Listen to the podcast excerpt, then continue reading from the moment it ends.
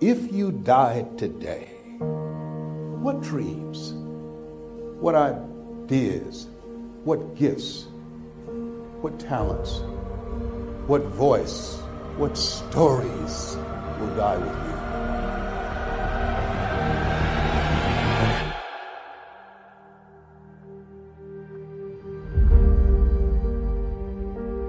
See, a lot of people go to work every day miserable, and all they do is just talk about how miserable they are, but they don't do anything about it. You know that you're deliberately operating below your potential, you've gotten comfortable, you stop expanding, you stop stretching, you stop challenging yourself. It's hard living. Life is hard. So most people don't use their imaginations. Most people don't dream anymore. Why? Because through the conditioning process of life, after so many rejections, see, you know what you can do. You know what you have done, and you also have seen what has been done by others in your environment and by others in your circumstances. Then you look at where you want to go, and what most people do, they do that which they feel they know that can work because they've already done it or they've seen it done. And so they allow their negative history to determine the possibilities for them. And so when they run into a roadblock, even if they have something beyond their comfort zone, when they run into a roadblock, something happens to them. Most people allow life to control them and their circumstances. Look into the future. What is it you want? What is it you'd like to create for you? You want to make your dream come true, you got to stay focused. Some people rather get even than get ahead. Stay focused on where you want to go. This is not going to be it for my life. I deserve more than this. See, that will start making you do some stuff.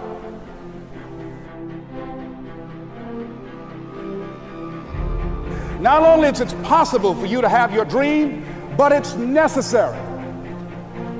It's necessary that you have it, that you work on it, that you develop yourself, that you go for what is yours in the universe.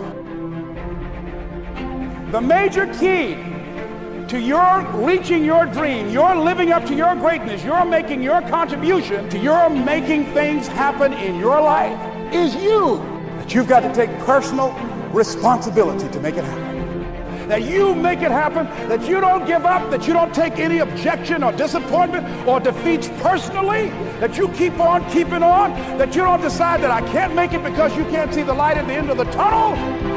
Live your life with passion, with some drive. You've got to remind yourself that you've got powers within you, talents within you that you haven't even reached for yet. See, whatever dream you got, that dream, that idea, that has been given to you. There's no guarantee that because somebody is now down on their luck, they can never come back. Who can guarantee that you can't make it? That you can't have your dream? Who can guarantee that you can't do what you want to do? No one can do that. No one can predict that. All we need to do is we look at our dream as we get ready to hit the floor. I'm, I'm blessed and highly favored.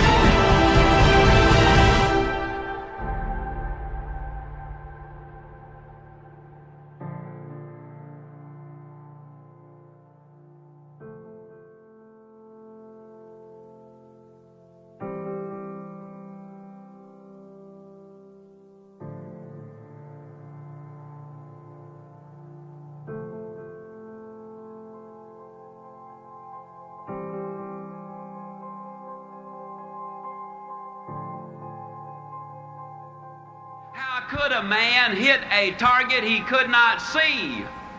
That's a pretty good question. Here's another one. How can you hit a target you do not have? Besides, planes are built for flying, ships are built for sailing, houses are built for living, and man too was built He was designed for accomplishment. He's engineered for success. He's endowed with the seeds of greatness. And the greatest danger we as human beings have is when we do not do anything at all. People today complain of lack of time. It's not lack of time that's the problem, it's the lack of direction.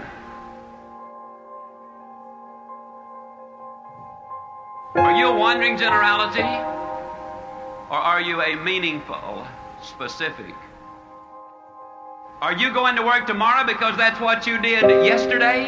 If that's the reason you're going tomorrow, you won't be as good tomorrow as you were yesterday because you're two days older and no closer to the goal you do not have. What about you personally? Have you got your goals laid out?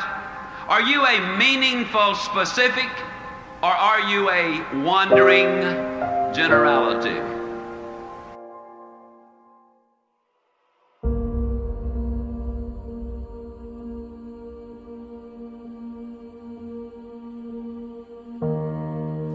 See, you are part of an equation, and you are needed.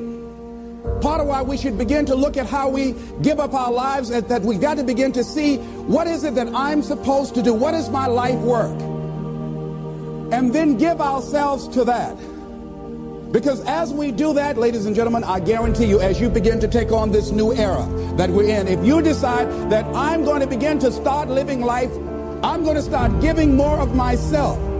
I'm going to start putting out more, contributing more to life. Here's what's going to happen, ladies and gentlemen. I guarantee you that life will take on a whole new meaning for you. I guarantee you that life takes on a whole new dimension. That you'll be happier. You have a greater sense of happiness and fulfillment in life. That now you will begin to take off on some new paths to some newer horizons. That you'll begin to see life totally different than most people.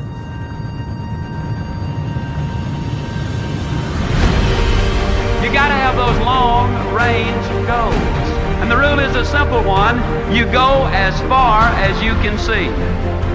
And when you get there, you'll always be able to see further. Are you a wandering generality? Or are you a meaningful specific? And most of us go through life because we're not using that which we've been given, that we are punished, that we're going through life getting up in the morning with no reason to get up.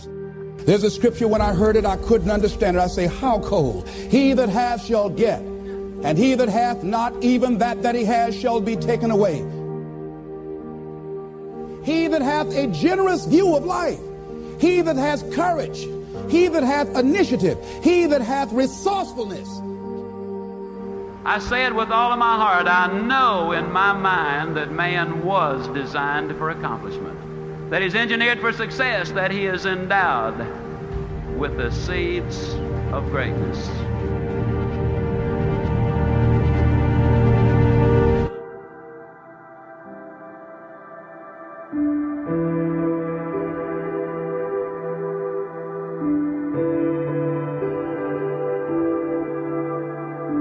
Life will always give us some questions. There will be times when when we have to take time to search ourselves. And and saying with all of these things out here, these roadblocks and these obstacles, what is it going to require on our part to make it happen? What's the final determining factor that will determine whether or not we're losers or winners in life? And here's what the answer is. It's you. No, it's not your circumstances. No, it's not your past. It's you. You're going to determine that. No, not what happened to you. No, no. It's you. It's you. You will determine whether or not this mission that you're on, and I believe that we're all on a mission. I believe that we all have a purpose, and we didn't just show up just to work every day and and face some hard experiences in life or go home after work and, and pop a can of beer and sit in front of the television set. No, I don't think that life is like that for us. I think that we all showed up here on a divine mission to do something.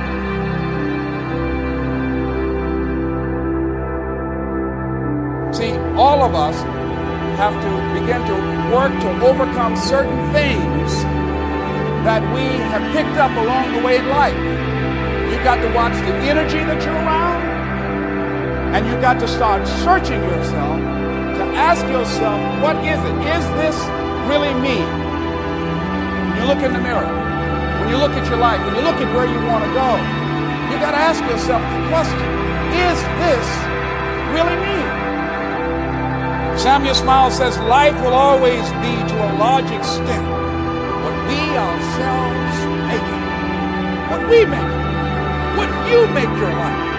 Not what circumstances will make of it. Not what other people will make of it. But what you make of your life. That's what your life will be. Not what other people say it will be. Not what the environment will try and dictate to you. No. What you make it.